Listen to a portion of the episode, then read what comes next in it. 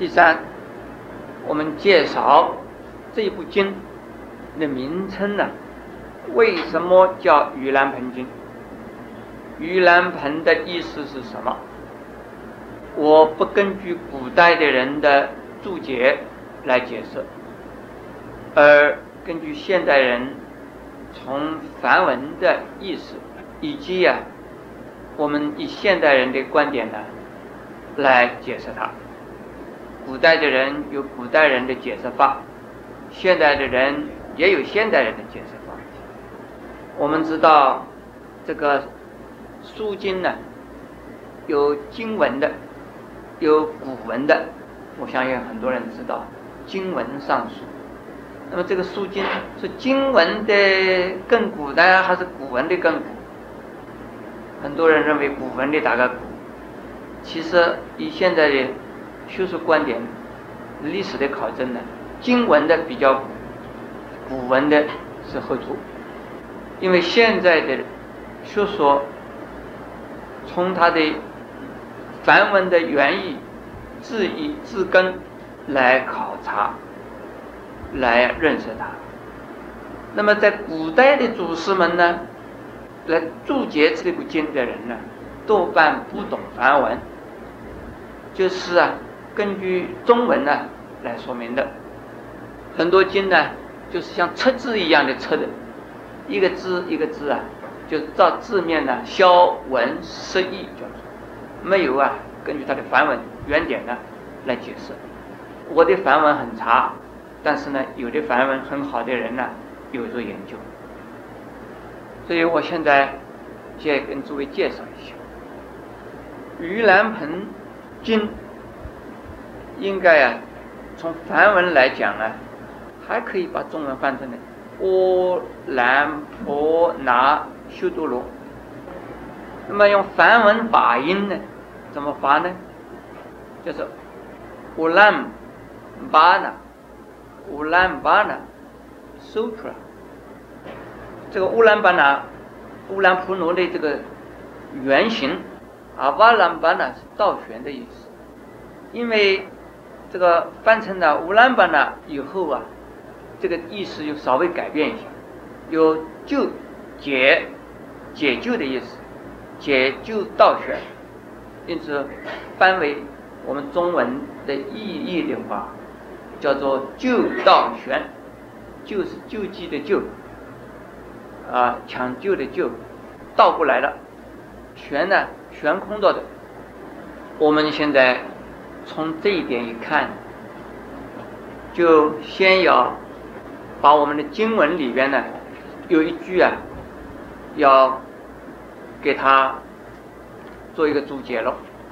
以百味饮食按盂兰盆中，把百味饮食放在盂兰盆里头。这个是从古一直到现在就这个盂兰盆究竟是个什么东西？这个盆是洗脚盆、洗脸盆，还是什么样一个盆呢？从古以来没有定说，事实上并没有盆。这个乌兰巴呢，就是盂兰盆那，乌兰巴那就是一个班那，这班那就把它变成一个盆了。在梵文里头并没有盆这个东西，可是从古以来每一家的住宿都把那个盆当成什么了？当成装东西的盆了。因此说，哎呀，你们把所有的东西通通丢到那个盆里边去供身去。这个是什么盆啊？把百味饮食全部丢在一个盆里边，有多大的一个盆啊？所以从古以来，这些祖师们呢、法师们也很伤他们的头脑，不知道怎么解释。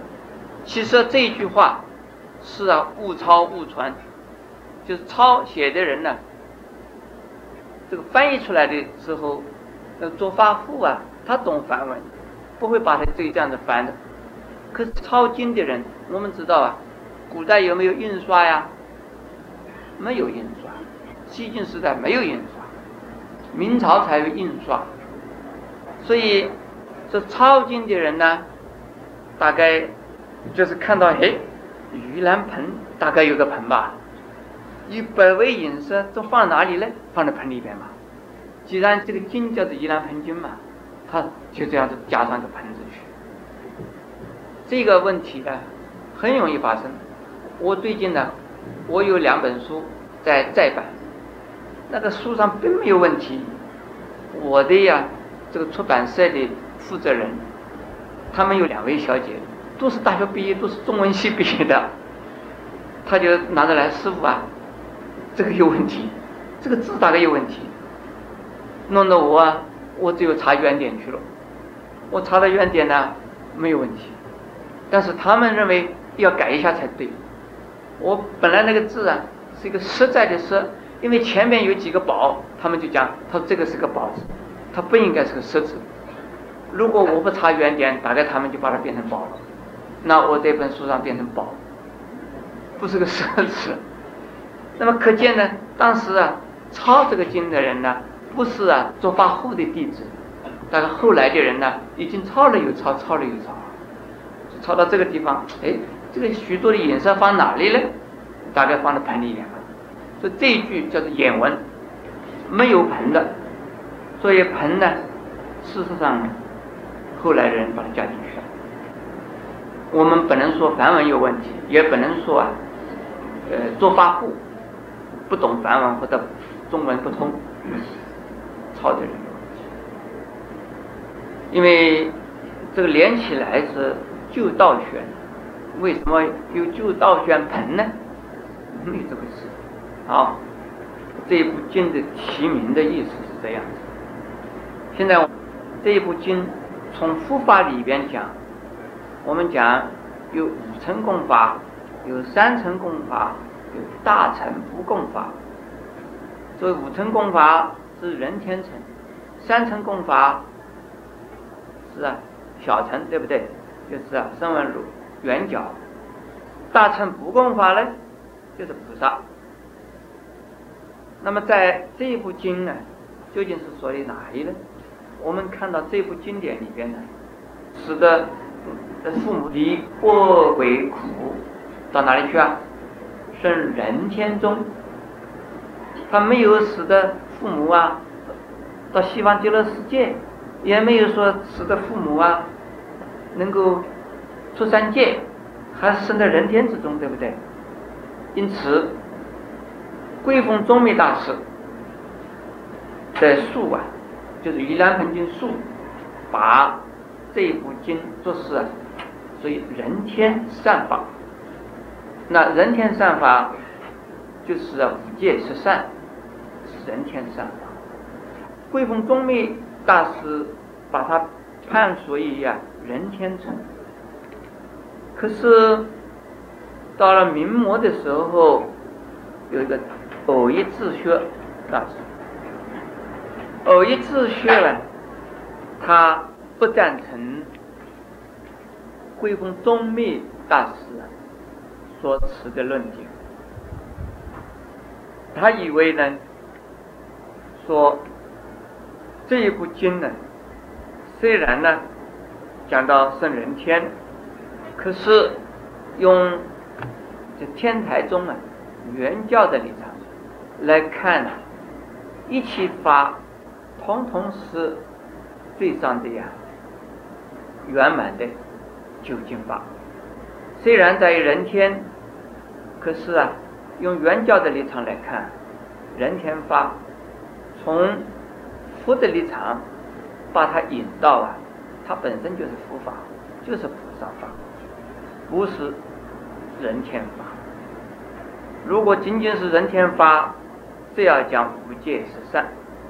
可是我们这个地方啊，要不仅仅是讲5戒十善，而是啊，主要的是在于对于僧宝的修持的肯定，和对于僧宝的供敬供养。那这个不是5戒十善所能够包括的，因此说它是啊菩萨法。那么究竟所以哪一种呢？我觉得啦，不需要那么争论。你听到了以后，你觉得哎，这个大概是人前善法，那你就是人前善法。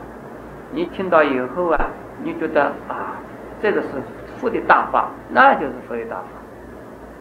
那么两位大师错了没有？两位大师都没有错。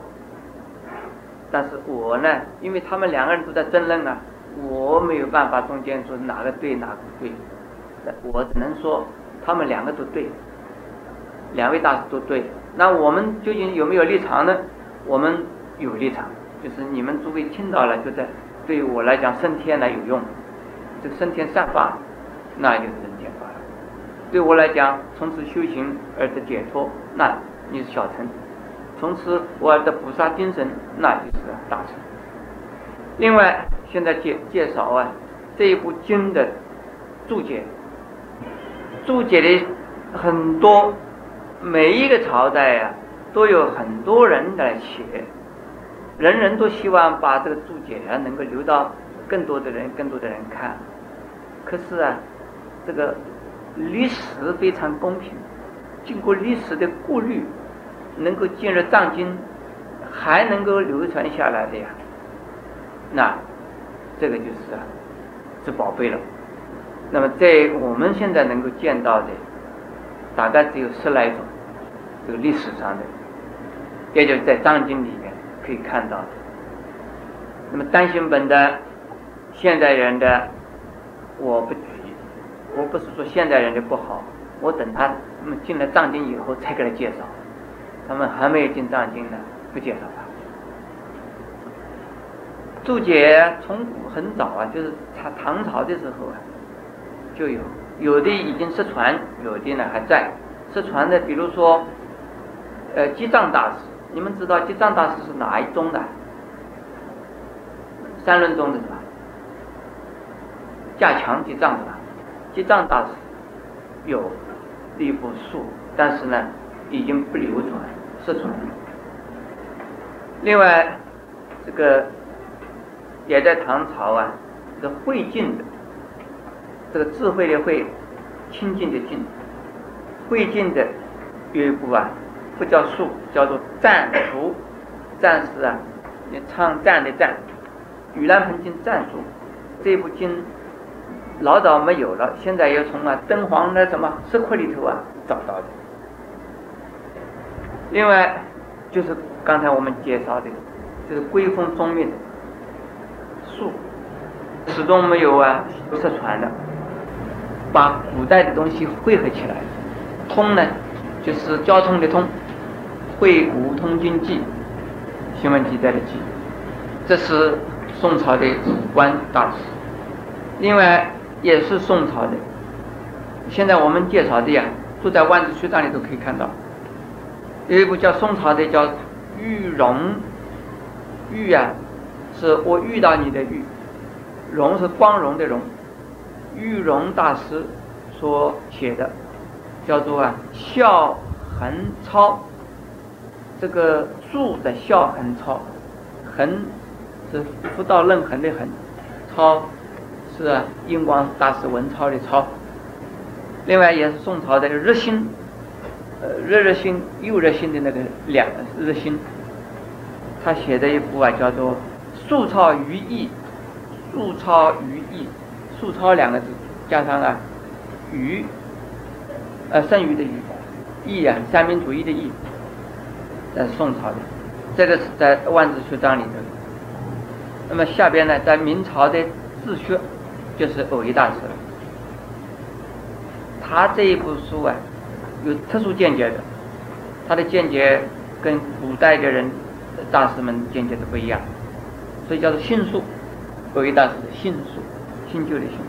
另外清朝，到了清朝的时候啊，还有两个人写了，清朝的有个叫灵曜，灵曜大师，灵啊灵魂的灵，荣耀的耀，他写的一部啊叫《这中述》，中间的中。